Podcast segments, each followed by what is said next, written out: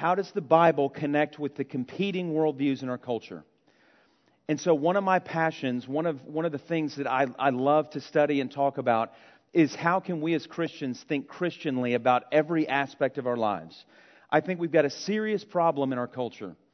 I think we've got a lot of Christians that grew up in the Christian church. They went to youth group, they went to youth camps, they went to sometimes Bible colleges, and all of their friends were in the Christian bubble, and they don't know how to think Christianly in all the areas of life. And they definitely don't know how to compete with some of these worldviews that we're talking about today.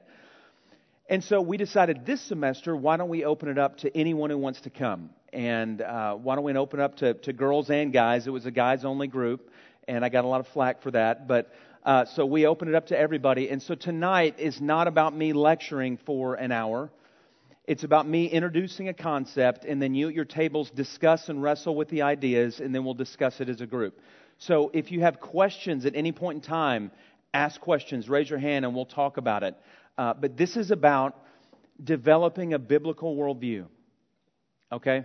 And so last month we talked about what's a Christian worldview. What does it mean to think Christianly about all of life? And so we talked about one of the big things, and this is a lot of the feedback I got afterwards, was how um, what the secular culture is trying to do is take values and faith and philosophical questions and put them in the upper story. Do y'all remember that if you were here last time? You know, let's put values and, and faith in the upper story, and then let's put science and business and art and more of the cultural things in the lower story where, where facts live. And so values are in the upper story, they're not facts and science and things that we can prove empirically are in the lower story, and those are the things that we build our culture on. And so, what does that do for us as Christians?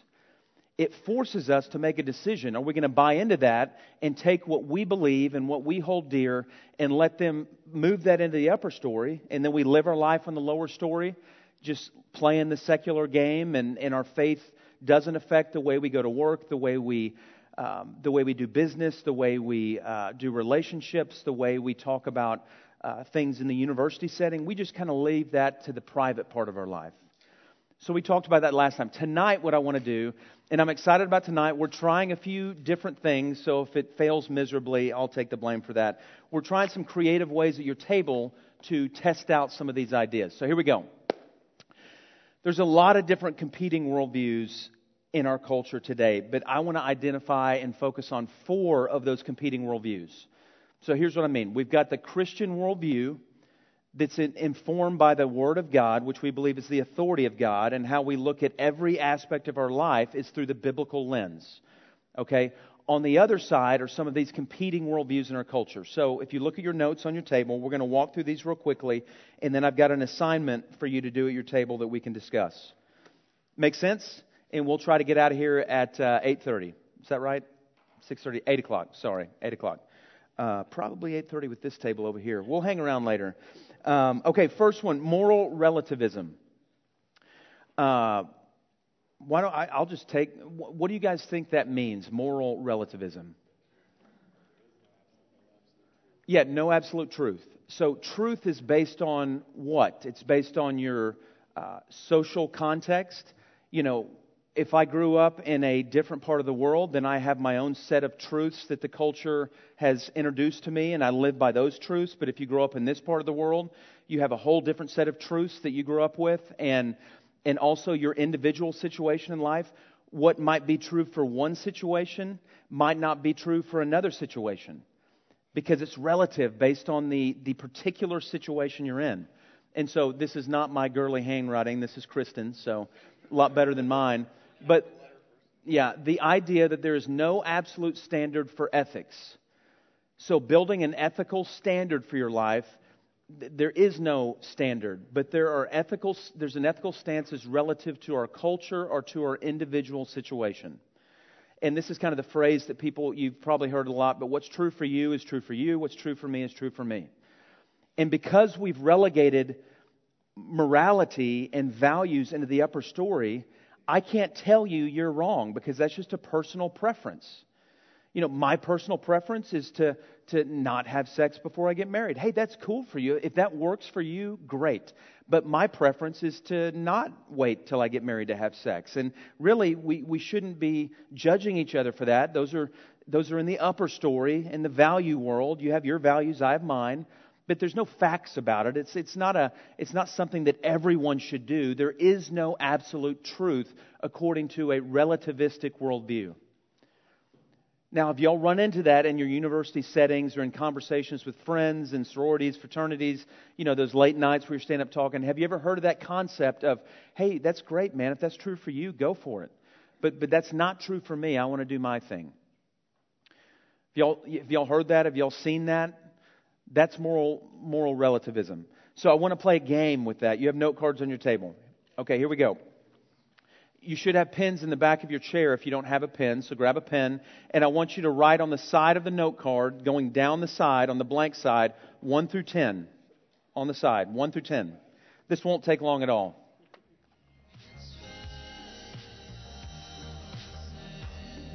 One, and I'll give you just a second to write down 1 through 10, and then I'm going to tell you what we're going to do. Yeah, that's not the exercise to write down 1 through 10. There's more.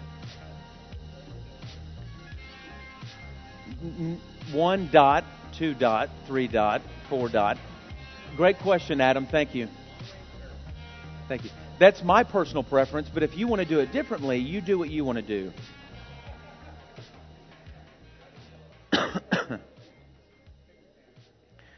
okay, few, a, a, few defining terms before we jump into the exercise. Number one, ob, don't write this down, sorry.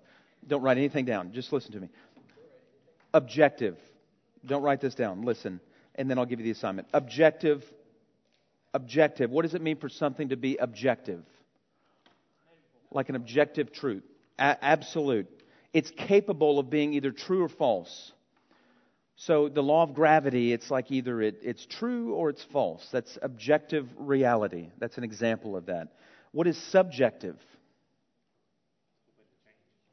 Yes, sub- subjective is just open to change. It's based on personal preference, okay? So those are the two categories you need to know. Objective, which means it's either true or false. Subjective, which means it's just your personal preference. It's really not a true or false thing it's personal preference. Here we go. Here are the questions. So by each number, I want you to write either objective or subjective. Okay. Number one, the Cowboys, that's the Dallas Cowboys. Man, she's good. The Dallas Cowboys are the best team in the NFL. Is that an objective statement or a subjective statement? And do not talk to your neighbor, okay, or I'll boot you out of here.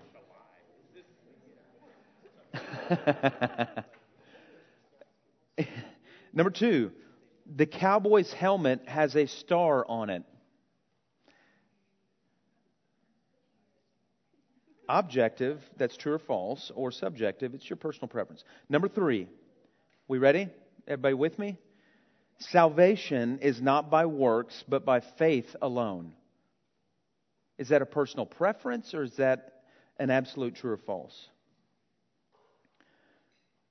Number four, there is only one way to God.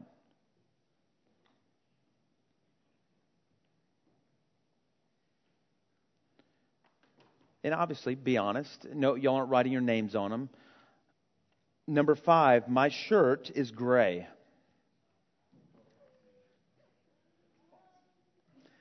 Don't get literal, ladies. I know there's probably some weird name for this, but Okay, number six, gray is the coolest color. That's number six.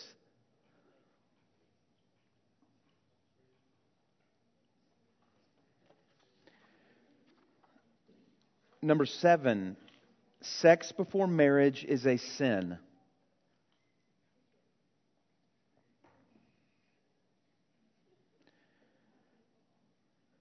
Number eight, if you follow Hindu, uh, excuse me, Hindu, Hindu teaching, uh, that is a false worldview.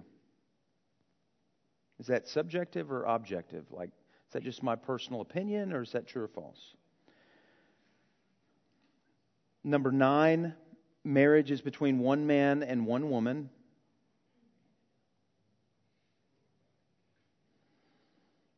And number 10, you should always vote Republican.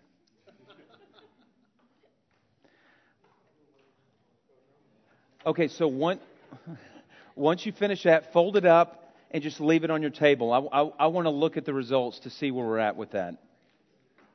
So leave that on your table, please, so I can collect those at the end. Okay, so this is the idea of moral relativism. It's, it's the idea that the things that have to do with morality and values is based on your personal preference and the culture that you've grown up in. Okay, number two. And these are big words, but they, they're really not that complicated. Autonomous individualism. Um, one of you guys go ahead and read that. At, you, you'll have the notes. Somebody read that out loud, the definition. Yeah, somebody read it out to everybody.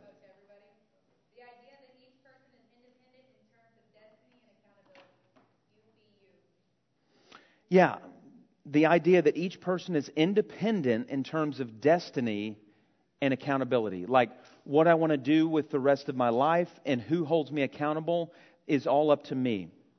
Okay, it's, it's anti authority, it's anti submission, it's this is my life and I'm going to do what I want to do. Um, it's, it's the belief that individuals should have the freedom to decide what is right for their own life.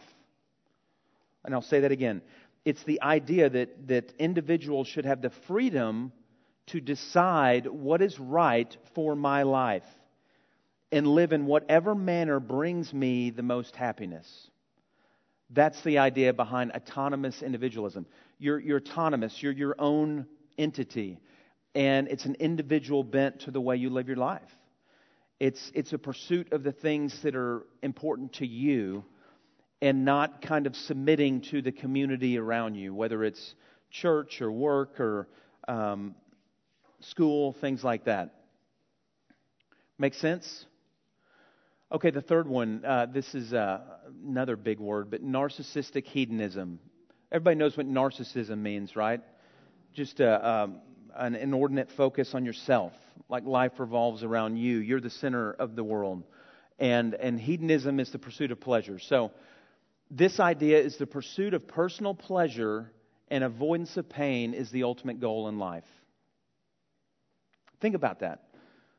Think about how you've heard that and how that shaped even your life or your family's life. Or it's the idea when you hear someone say, and, and Ben and I and, and others who are in the, in the pastoral ministry who counsel people and deal with marriages, you hear a lot of times people that are at the verge of divorce say that we just fell out of love and they're not treating me like I need to be treated.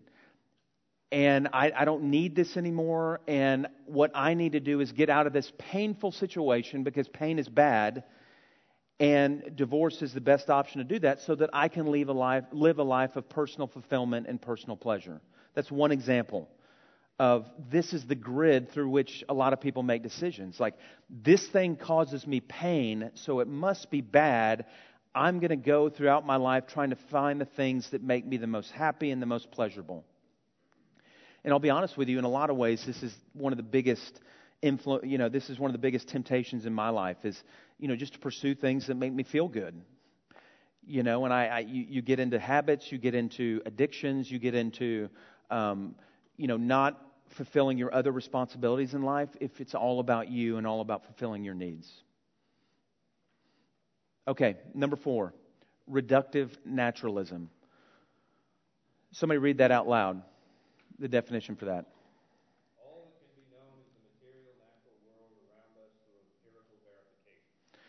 Yeah, and the buzzword is just prove it. Hey, oh, you believe in God? Okay, prove it. How do they want you to prove it? According to scientific, empirical verification. The things that you can touch, see, smell, feel. The material world is all that matters in this worldview because there is nothing outside of the material world. Science is the God of reductive naturalism. So, reductive meaning they reduce everything down to what we can see, touch, feel, and, and smell. Does that make sense? I think of guys, you know, the four horsemen of atheism. You have Richard Dawkins, Sam Harris, uh, Christopher Hitchens, who passed away recently, and the third one I think is Daniel Dennett. Uh, these are the four horsemen. And, you know, they say that because they've had such a major influence on culture today. Their books sell millions.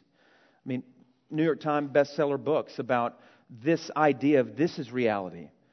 Only the things that we can see, you know, evolutionary theory, and we're just, you know, we're just stardust that was made out of primordial soup. It's, it's because that's, it's a natural worldview. There is no soul, there is no sense of, of morality outside of what you can verify empirically. So, morality would mean, after looking at the evidence, this would be good for culture and, and this would be bad based on empirical evidence, not any kind of philosophical or religious uh, view of morality. Okay, so these are the four. Of course, there's more. I mean, Islam would be a worldview that competes with Christianity, and uh, there's other worldviews that compete with Christianity.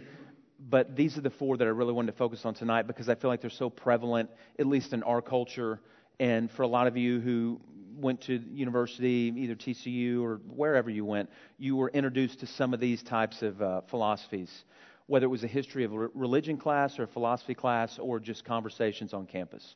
Okay, any questions at this point before we jump into our little uh, discussion at the table?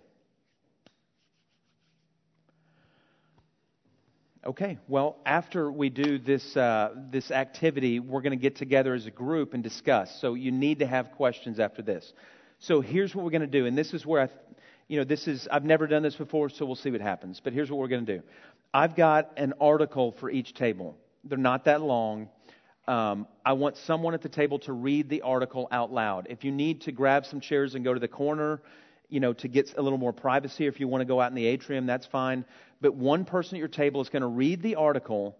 And what I want all of you to do, because this is the point of us talking about this, and I've got two other things I want to say based on that point. But the point is, you want to see the lens through which the author is writing this article.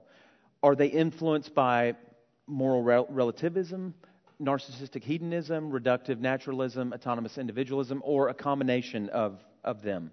Okay, so as the person is reading the article, jot down notes. You know, think about, okay, this sounds like someone who is, is believing that this is the answer to all of life or believing that this is the pursuit of all of life. Okay, does that make sense, that part? Yes? Okay, good.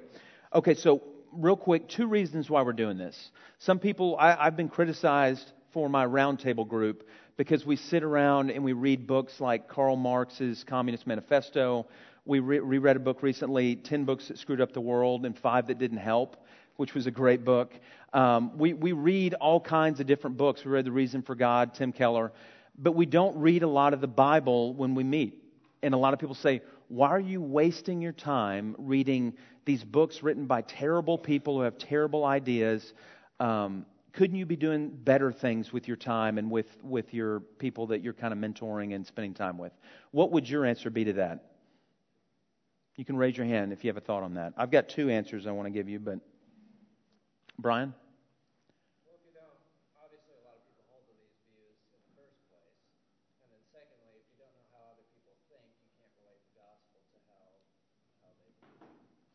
Well said. Patrick?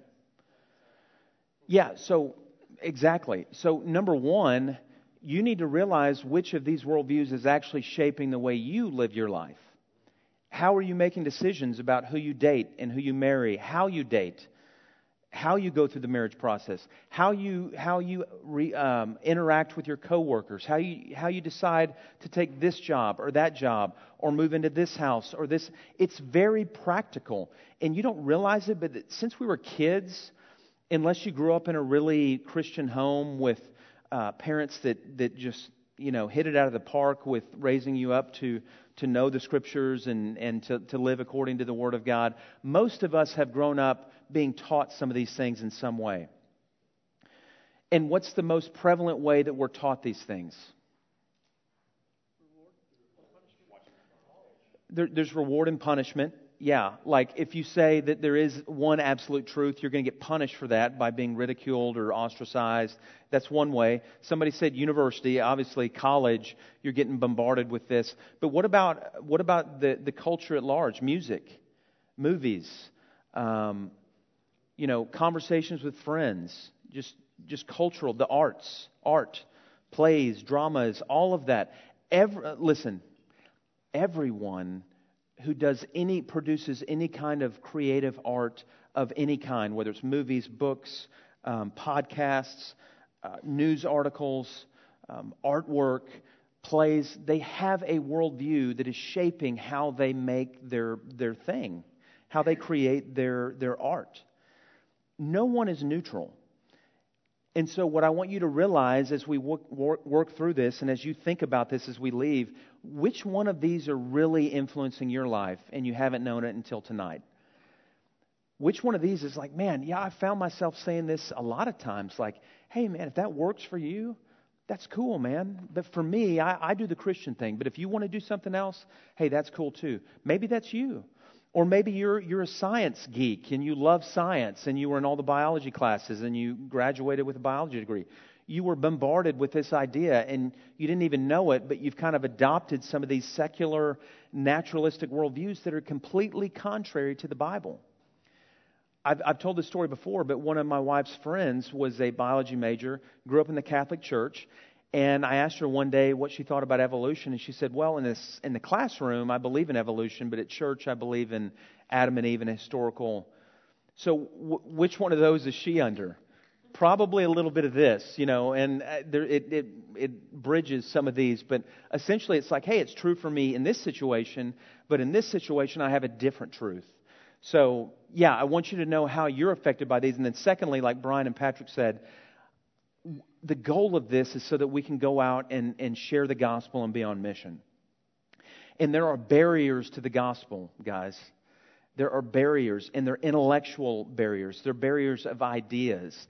Ideas are strong barriers, very strong barriers. And so, what we do, it's kind of a pre evangelism when you're talking about this stuff.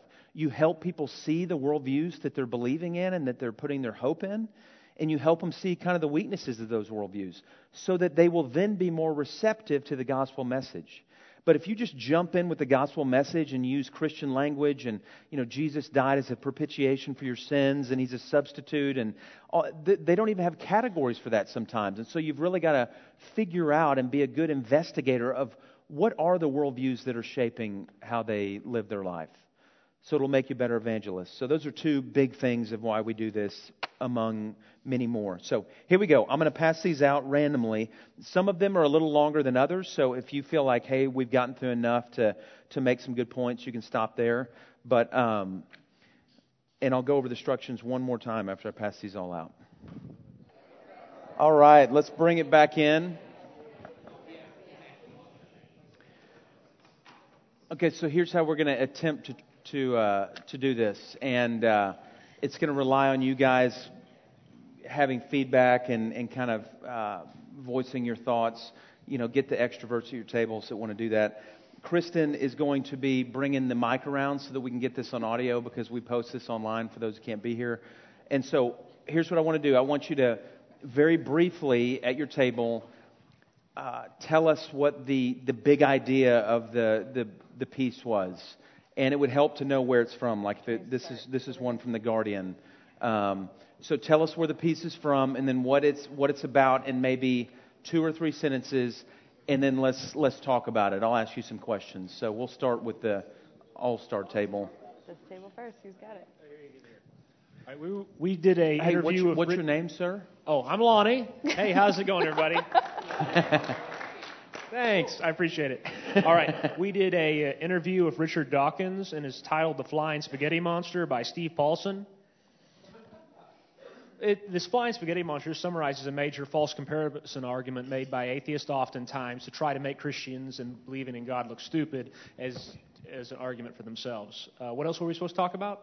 So the the point of it was a, it was an interview of Richard Dawkins. Richard Dawkins, And who so is of- a very fervent atheist. Yeah, so Richard Dawkins has published numerous books. He's a uh, he was a professor at Oxford, um, very educated man. Some I think in Time magazine like the smartest man in the world. But when he gets into philosophy, he gets off track. But Yes. okay, so as you know, we're looking at the worldviews. What worldview was he kind of displaying in that in that interview? The absolute center of his argument is reductive naturalism, even though he's wrong on that in that field. Okay, so thank you for that, Lonnie. Um, okay, so so Richard Dawkins, very prominent atheist. all that can be known is the material, natural world around us through empirical verification. So that's his overarching lens through which he sees everything. Is that correct? Pro- pretty much, yeah. Okay, from the article. Okay, so were there any big things that y'all talked about that um, kind of discoveries or nuances from that that you want to share?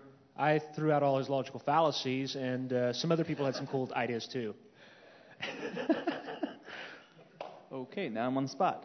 Um, we went along with, uh, we just kind of approached it. How would you talk to someone like this? Um, we kind of came up with two main ideas. Um, the first being uh, more from the aspect if you approach someone like this, Stephen Hawking, Stephen Hawking's, any of them, they're far more intelligent than most of us are. They've done the research, as one of our guys put. When you put science and create science as your God, then of course you're going to spend all your effort pursuing that and studying that. So for most of us, we haven't spent that much effort.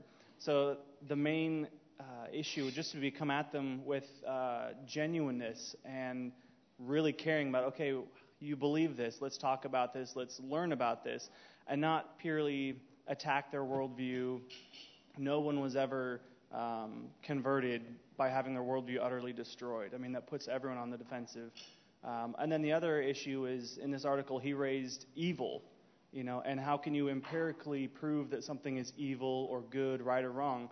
And so that will lead to another avenue just to uh, examine okay, what are you basing this on? Okay, if we take this out of right and wrong, how do you uh, they brought up art as an example. You can't empirically say this art is good, this art is bad, because it's all subjective.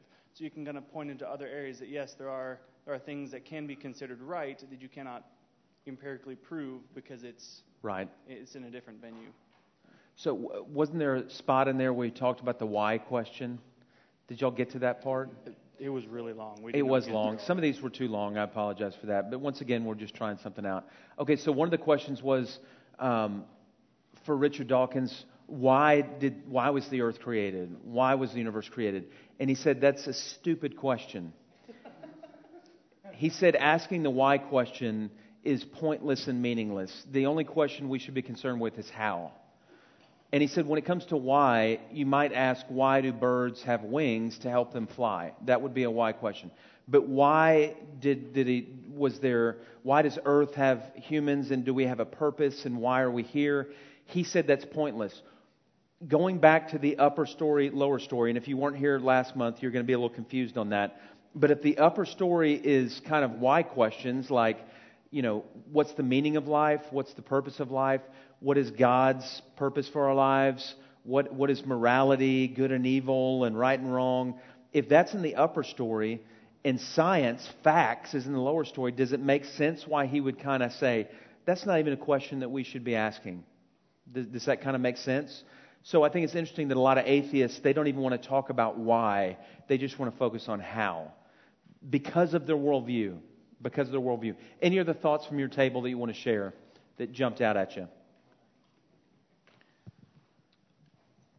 Yeah, he also brought up uh, essentially that things have been done in the name of faith that have just been atrocious, like the Crusades, uh, 9 11, you know, basically things done in the name of faith that have just like, that basically destroys why we should even believe in some sort of higher being. I would argue that atheism is actually the number one cause of unnatural death. You have Hitler, Mao Zedong, uh, and various other dictators that have done pushed out God or tried to eradicate it completely, and hundreds of millions of people have died because of that thought process. So Yeah, that's a good point. I'd be interested to see what he has to say about that. And then also, yeah, like where does evil come from? How do you, you know, basically get to the point that evil is actually even a thing? And uh, from a biblical worldview, I would say that atheism is actually not even real to say. It's uh, idolatry, fundamentally, uh, from a biblical worldview, because you're basically, in his perspective, that you're putting reason, science as your hope and faith, that you're putting faith in. And uh, Yeah, that's a good point. When it comes to this worldview, reason is the ultimate authority. Like what we can figure out with our human minds is what is uh, is how we discover truth. And and reason is God, and and um, science is God because it's used with reason. So yeah, that that's that's a good point. Let's uh, let's keep moving on. Any other thoughts over here? Okay, let's move on to this table.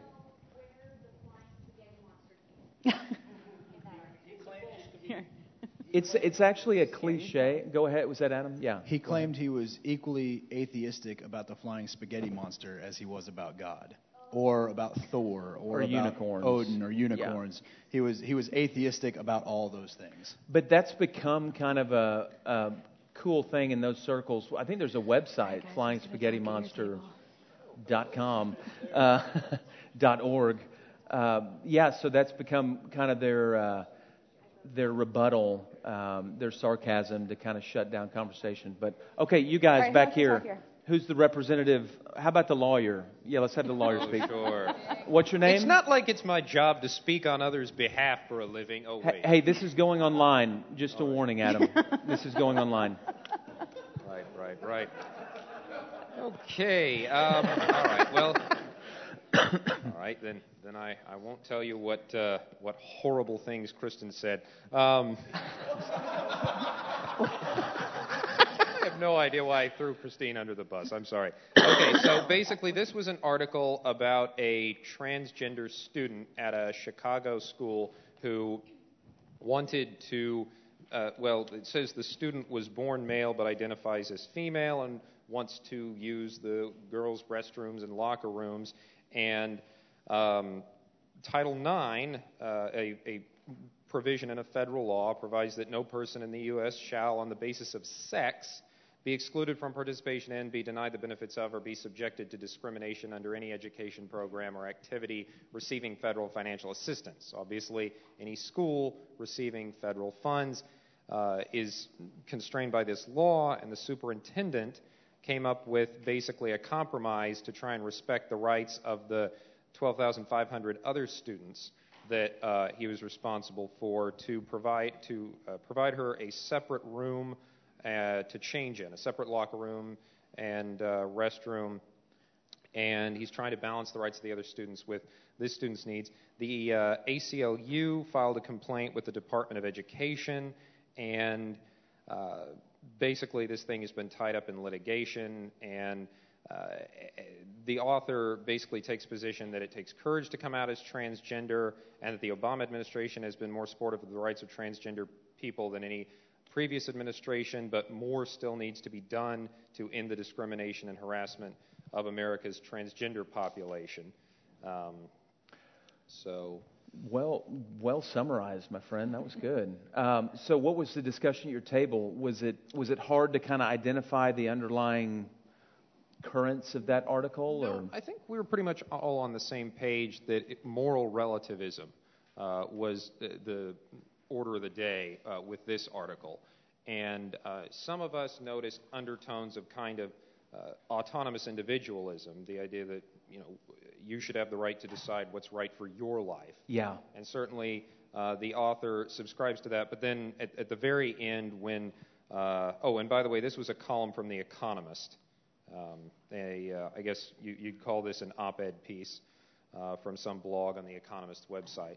And um, the, the the very end, the the author t- talking about how it takes courage and more needs to be done to end the discrimination and harassment of the transgender population. Definitely, that obviously sounded a lot more like moral relativism than autonomous individualism. yeah, But yeah, and and then the and then I think there was a part in there about just the the individual freedom to pursue happiness or something like. There was like one sentence in there I thought, but uh, but yeah, I think y'all summarized it well. And any other thoughts at your table in regards to that article that any of you else want to share? Anyone else? I just, I personally was having a hard time understanding the difference and the exclusivity of moral relativism and the autonomous individualism. Yeah, there's definitely there's definitely overlap in these categories, and that's one of the negatives of doing this, kind of making this so linear and, and logical. Like, you know, you're either in this category or this category.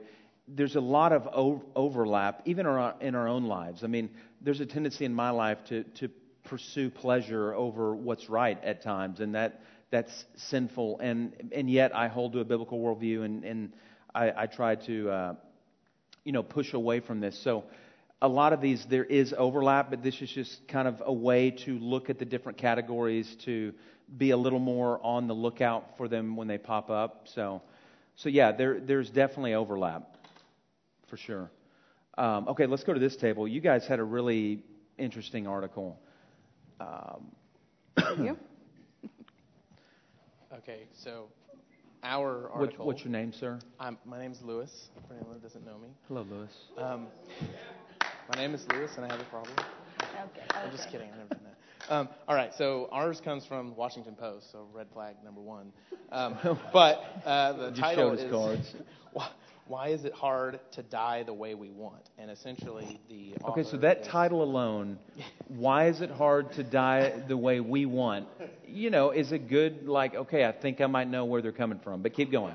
So basically, the the author is talking about it being a problem that uh, assisted, you know, medically assisted suicide is not um, commonplace in the country, and there's only a few places you can do it. Um, the argument is, if someone has such a diminished quality of life, they shouldn't be uh, forced to continue that and also to put a burden on society and their family in terms of debt and you know struggle and that kind of thing. Um, and so, yeah, I mean, Which there's ti- an example. Time out on that real quick. Do- That's time out on that real quick. The the idea that it would be right to end someone's life because of the burden it would put on someone's family financially. Um, that's another worldview that we haven't talked about, but that would go like right here. It's called pragmatism. Do y'all know what that means? Pragmatism. It's essentially, um, you know, what works and what's what's efficient, what what helps is what's true, and what doesn't work is is is not true for us. And so the idea that that a person, an older elderly person in your family, like think of your great grandparents or or grandparents, the thought of them being having assisted suicide because of economic reasons is a very pragmatic approach to a very important decision. So pragmatism is is prevalent in our society too. But keep going. Yeah, um, and then there's an example that uh, the author gives in here about a 29 year old that has terminal brain cancer and decides to move to um, Oregon because they have a law that permits um, like medically assisted suicide or whatever, doctor assisted, or whatever it's called. Um, so yeah, I mean that's kind of the general principle, um, and then it talks about the things in the way of that, like regulations, traditions, um, social and religious ideas that are impeding this kind of progress. So, um, moving on to which of the, I guess, the philosophies that were in there, we kind of saw a little bit of all of them. Um, we didn't really determine which one was the most. If I if I had to say, it would probably be the the hedonism one. Um, Yeah, the idea But- of pain is, you know, you want to avoid pain at all costs. And if someone is experiencing pain, then the, the, uh, the humane thing to do, the merciful thing to do is to end that pain, which Yeah. is to put them out of their, their misery. So, and with that one, yeah, I mean, that's the, the, the focus is the patient and what they're feeling and all that. So it's essentially hedonistic for them to say, well, this is too painful for me. I'm going to end it. But then we also have all the other ones. Moral relativism is saying, well, death or, you know, causing death is not bad in this situation. So human life is not, you know, objectively valuable in that sense. That's a good point. Then you have um, individualism, which is, you know, you're not accountable to anyone else. It's just your decision. You know, you you be you, and if that means I want to just kill myself with someone else's help, then great, you do your thing. Uh, and then a little bit even of the reductive naturalism one, just kind of hints of it, because the tone in here, anytime the religious beliefs or whatever brought up is very negative and very like this is just some nebulous It's a silly idea. old tradition that we need to move on from. Yeah, that just prevents this, you know, progress sort of thing. So kind of like, you know, the whole upper story thing. Like, Yeah. just if we could just get rid of that, which is obviously not real, it's just there, Yeah, then we could move on with it. Um, that's good.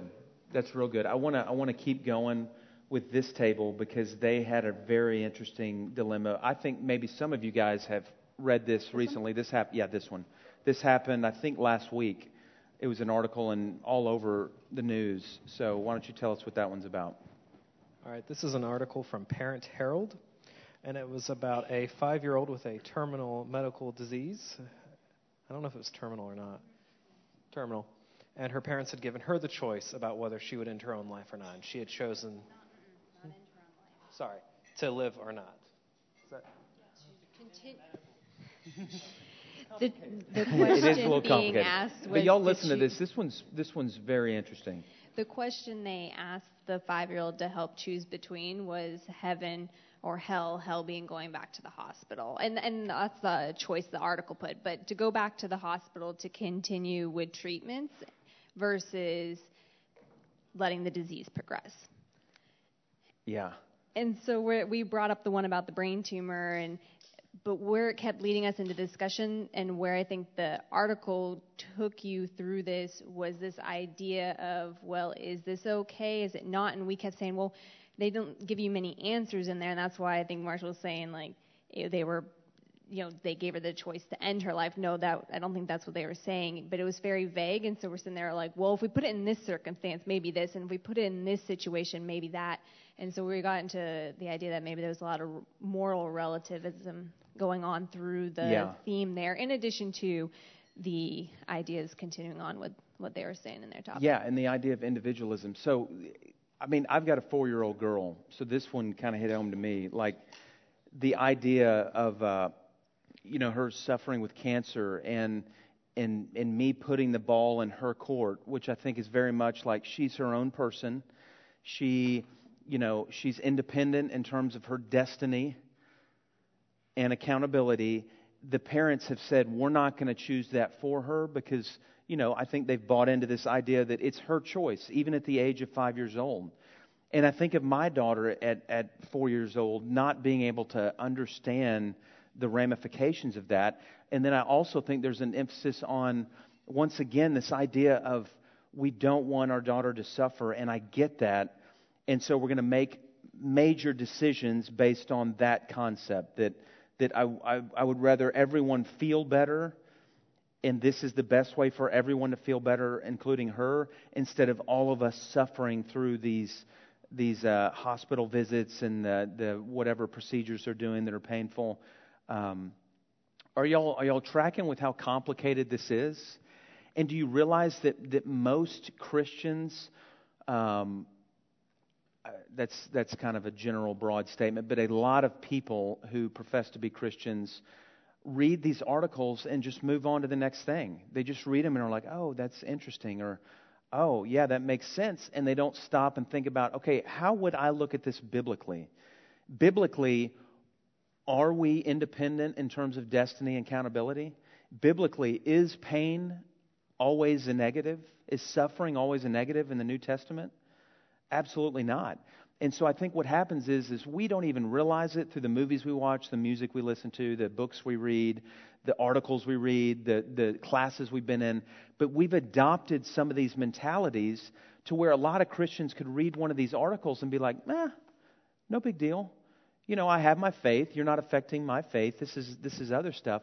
And I think because of that, over these next few decades, when it's very important that we engage our culture, we're going to continue to be more and more irrelevant because we can't speak intelligently about the things that are going on in our culture because it's going way beyond our capacity to do that because we're not thinking about it. We don't spend time thinking about it. We just read the information, embrace it, and move on instead of using the Bible as a lens through which to interpret these things. But that one was good. I'm going to go back to you guys if we have time. They read two articles because they had a short one. But let's go back here to this table. How'd you know Robert was going to be the one? You just went right to him. What's we your also, name, sir? I'm Robert. Okay, hey, Robert. We also had an article on euthanasia, so it'll be a lot of review on the previous table. But this was written in 1950 um, titled To Kill or Not to Kill Two Experts Debate the Morality of Euthanasia. Um, and this author argues that it's a humane necessity that we would end the suffering of someone who's terminal or um, who's who's draining financial resources. And and they made the argument that um, a doctor should want to alleviate pain, and so that should they should then have the option to do so by euthanizing someone. And so um, you could see from a pragmatic standpoint, like why wouldn't you do this? If somebody's terminal, why wouldn't you just end their suffering? Um, you could save them money. You put them out of their misery and the burden on their family. Um, even from a like a Christian standpoint, though it's completely objective that um, from our worldview this shouldn't be okay.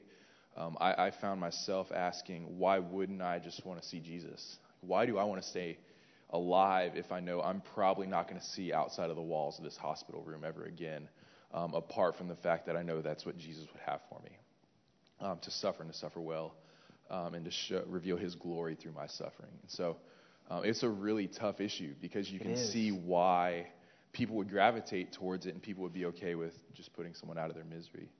Um, the most obvious one was the narcissistic hedonism. Um, pain was obvious. The the um, antithesis of what you're striving for in, in this article. You don't pain is pain is the enemy, and so if you can end pain, you do it.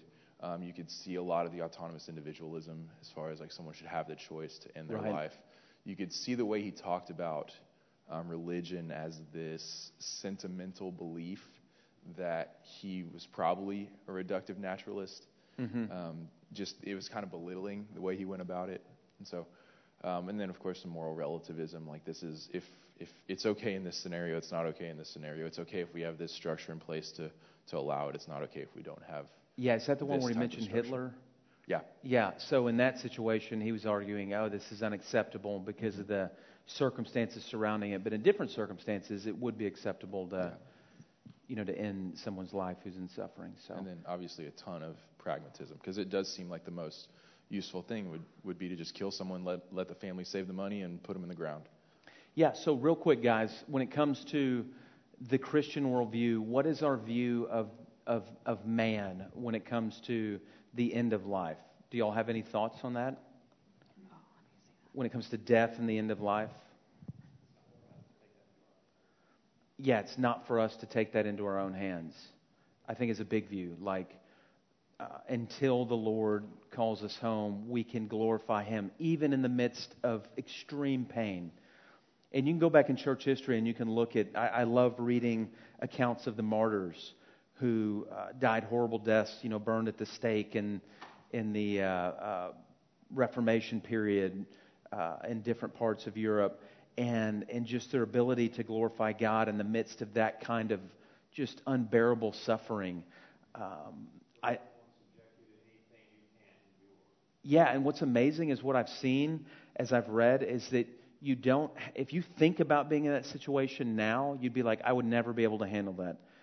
Like if I was ever in another country and I got arrested and put in prison, I would not be one of those people that could handle that. That's what we think. But what God does is in the moment when we need grace, He gives it to us. And in the moment when we need strength, He gives it to us. He doesn't give it to us a moment before. And so it's amazing to see people glorify and praise the Lord in the midst of those situations. I think of uh, Paul and Silas in prison when they got beat up and flogged and whipped. And then the next verse said they were singing psalms and hymns in the jail cell. And it's like those are people who are, who are not operating under this, this idea that the world revolves around them. For, for Paul and Silas, the world, the world revolves around the Lord, and they're going to they're to praise Him in the good times and praise Him in the bad. And uh, so, yeah, but, but great thoughts, good summary. Um, let's go to this table. Who wants it? Uh, so our ish, our topic was uh, seeing only black and white misses shades in between, and the main topic was abortion, um, and that's always been a really big issue uh, here. And basically, um, the big idea is um, the author kept mentioning what's called the platinum rule, very similar to the golden rule, is a do unto others as if um, as though you might be them. Um, so it really kind of like putting yourself in their shoes. Yeah. Um, and basically, uh, it definitely deals with moral relativism of like what's good for you um, is is good for you. Um, so there's obviously not just black and white on this issue, um, and then also um, narcissistic hedonism because it kind of like you have to do like what is best for you and like um, just personal pleasure. Uh, so and kind of what um, Ryan brought up and is and like the platinum rule is uh, pretty narcissistic because then you kind of um, if you put yourself in their like as in their shoes, you're doing what's best for like yourself. But um, and says, uh, I mean, God says, count others as more significant as yourself. So. Yeah. Um, but yeah, this is from the Chicago Tribune. Um, but like one big question uh, Hillary had is, do people see this as more of a religious issue or a legal issue?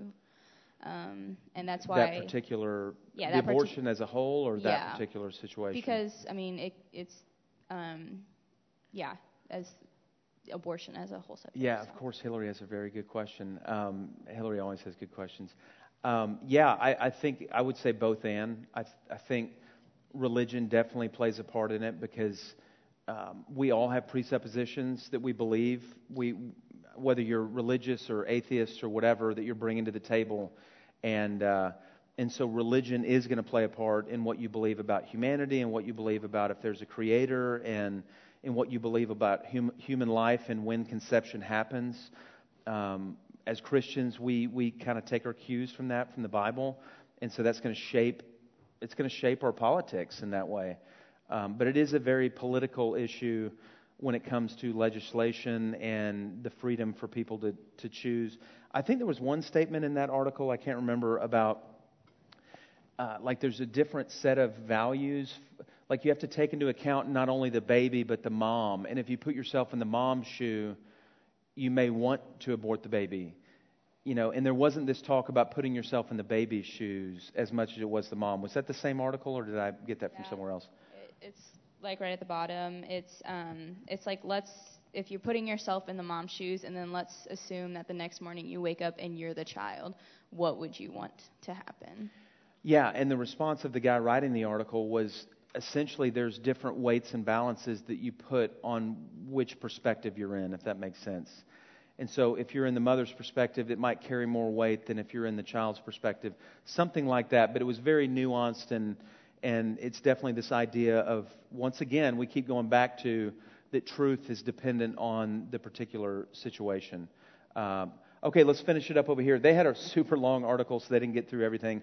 It was actually a, uh, it was kind of a debate between Rick Warren and Sam Harris, which I thought, wow, how'd that happen? Um, how did those two guys get together? It was in Rick Warren's office at the church in Saddleback. So tell, tell us what y'all, y'all got through a little bit of that. What are your thoughts on that?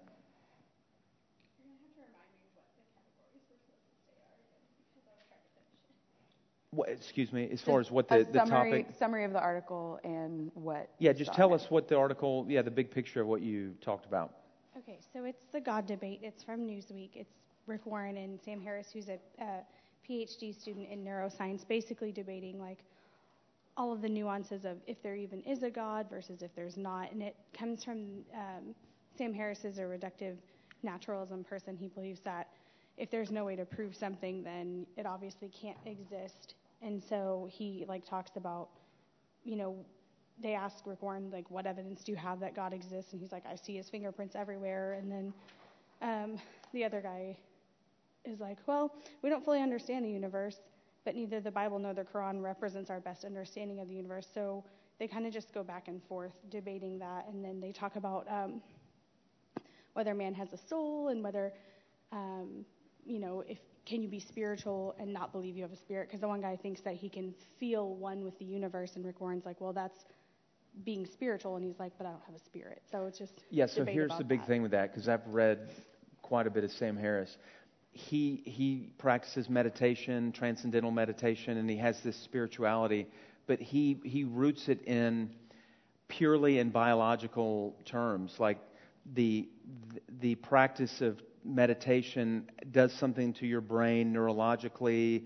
You know, it works with the chemicals and it creates a, an illusion of a spiritual experience, but it's not reality. So he completely discounts the spirit. He actually discounts free will as, as well because we're products of our um, you know, we're products of our mind, and we're products of just the impulses that we have and the chemicals that are that it's very predictable from that perspective. So he is he is absolutely, without a doubt, unashamedly looking at the world through a naturalistic perspective. And um, so it's interesting. There was a really popular um, YouTube clip of Sam Harris on the Bill Maher show on HBO. Have y'all heard of Bill Maher? Um, but he was debating Ben Affleck, and um, Ben was was Ben Ben Ben was was really mad at Sam Harris because he had critical things to say about uh, Islam. And so Sam Harris actually had some good good points about Islam, but they got in this heated discussion. I mean, yelling at each other. So you ought to look that up online. But Sam Harris is a guy who's probably in his he's probably my age, maybe a little older, and has once again has written books that are selling, you know, hundreds of thousands of copies and has a has an influence in this world. So we have to be able, if we were ever to run into a guy who was or a girl who was shaped and influenced by Sam Harris's teachings, we need to have an idea of the the kind of the underlying worldview of of that teaching. So. Uh, good thoughts over here. Okay, overall on the, the whole evening, any questions in terms of how these operate? I know this is a little bit, um, it isn't as neat and clean and tidy as this, but I think this was the best way to get you guys to start thinking in terms of when you go out into the world tomorrow and you look at your phone at your news app and you're listening to music and you're hanging out with friends, as Christians, we need to be thinking through all of our life through the biblical lens. We need to think Christianly, not just on Sundays and Wednesday nights and in a small group, but every second of every day should be about seeing reality through the lens of the Bible. Or else, we're not even going to know it, but subtly, we're going to start um, adopting some of these worldviews that are completely contrary to the biblical worldview. Which, you know what that, ha- you know what that does? Is it makes us inconsistent, and it also makes us live a life that is a kind of contradictory, and it hurts our witness to the watching world. Um, so, do you have any thoughts or anything, Kristen, when it, on this? I don't need two microphones. I just I think one thing that I think could be like a cool challenge um, is keeping these things in mind. And as we hear about worldviews, like we are all consumers of media in some way. You listen to music in your car, you listen to podcasts, you watch TV, read the news, whatever it is. And Tyler's kind of alluded to this, but use all of that as opportunities to engage your mind and not just turn off and Totally. zone out in front of the TV. But practice this. Like when you're watching whatever you watch on TV, interact with what the characters are saying and see what their mind, their worldviews are, where they're coming from, and try to think about how, if somebody said that to you, how would you react, or how would you share the gospel with a person with that worldview? Just we don't our minds are for worshiping the Lord and loving him and he wants us to use them and not just turn them off. So I think That's a great point. Yeah. Yeah, pr- practice doing this on a daily basis because you won't develop this kind of, uh, you, you know, intentionality in living unless you practice doing that. That's a good point. Any other thoughts or, or questions about this?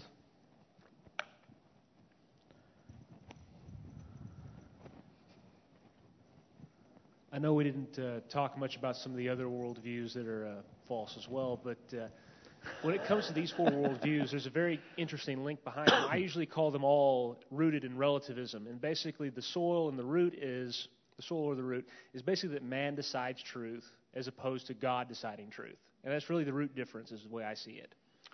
Yeah, that's a good point. It's uh, they're definitely kind of man-centered ways of looking at the world. Um, did somebody else have their hand raised? Yeah, right behind you, Adam. I think also almost all these fall under moral relativistic terms. I mean, like you said, they're Yeah. they all are defined by something, and that something can change. So it's not Yeah. a true or a false statement. It's not objective. It's they're all subjective based on facts, new statistics, or how I feel about something, or whatever. Sure. Yeah, that that is a good point. And you know, maybe the one exception to that at times is is the uh, the naturalist worldview. You know, they tend to put science in the realm of objective fact that is non-negotiable. Doesn't matter what culture you're in. Uh, science should be adopted. Technology should be adopted. um, because it's just true. So I, I think that's where that upper story, lower story is uh, comes into play with that. Yet one day coffee's good for you, and the next day it's bad for you based on science. That's true. No, it, it that I, one of the articles I was thinking about giving out, but I decided not to was was a very helpful article on how science is uh, constantly retracting their you know their statements. And and really the the thing with science should be uh, asking questions about reality.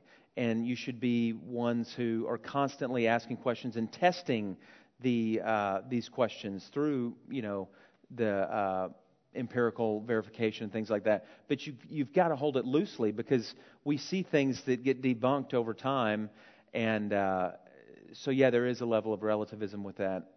What else?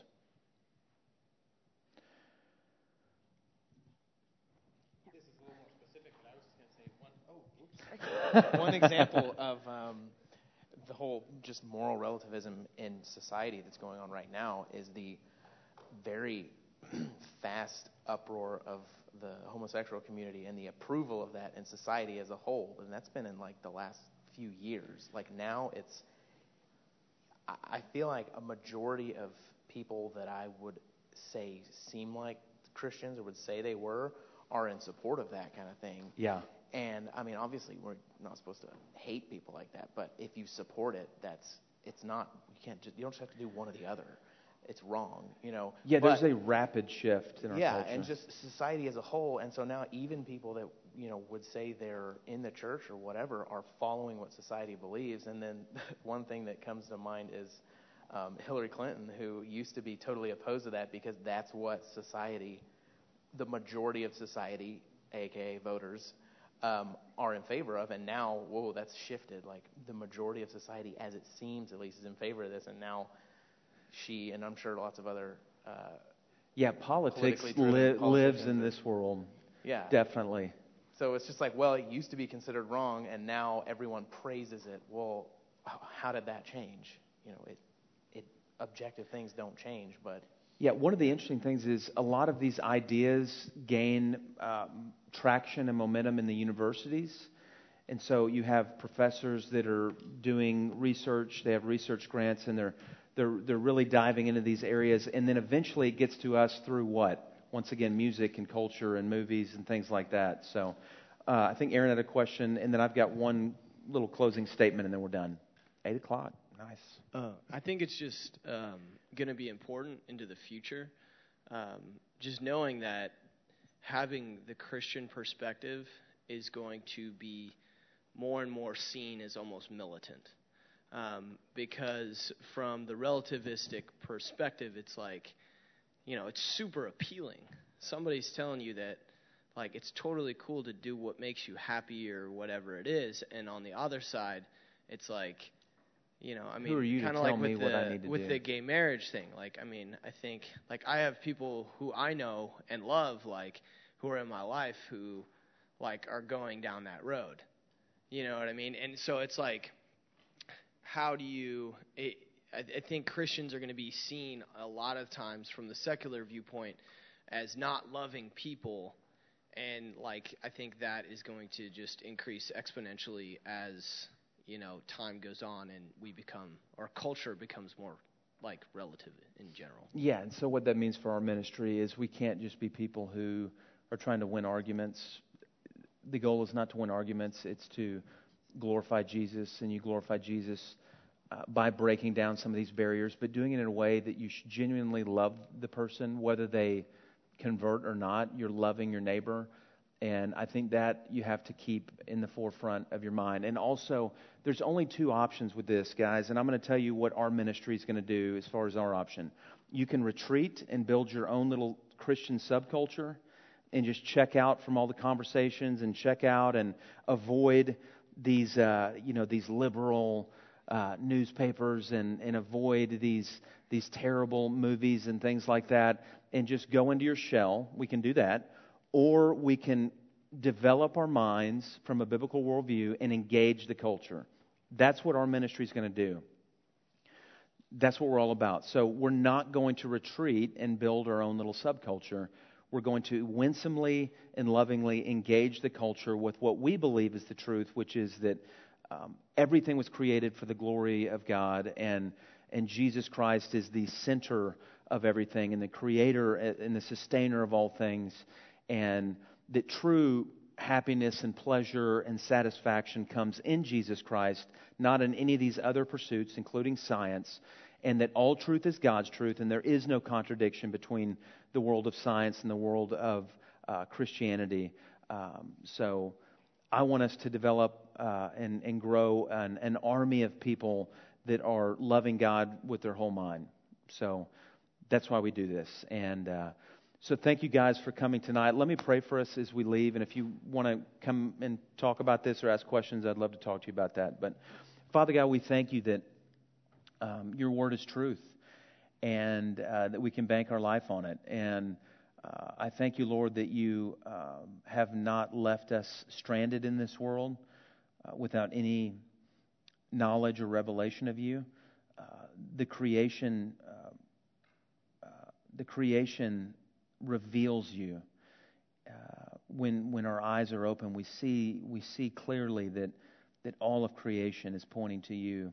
And I thank you that you've given us that sight. And I thank you for your word that also gives us a special revelation of your Son, Jesus Christ. And so I pray for this room that, that this talk tonight would inspire them and motivate them to, to start to be more strategic and intentional about the way they think. And I pray that you would help them to get out of the mentality that, that faith is just a personal, private thing that is just between you and them, and it shouldn't be brought into every area of their lives. I pray that you would convict them of that, um, that you're Lord of their whole life. And I pray that we would be a people that would be able to engage with people who don't know you. Um, I would love to see us become a group of people that uh, could go into any situation in any part of Fort Worth and, and have a conversation with someone that respects them, uh, that, that appreciates their point of view, but also uh, offers another perspective that we believe is ultimately the truth. Lord, we love you and we praise you, and it's in Jesus' name we pray. Amen.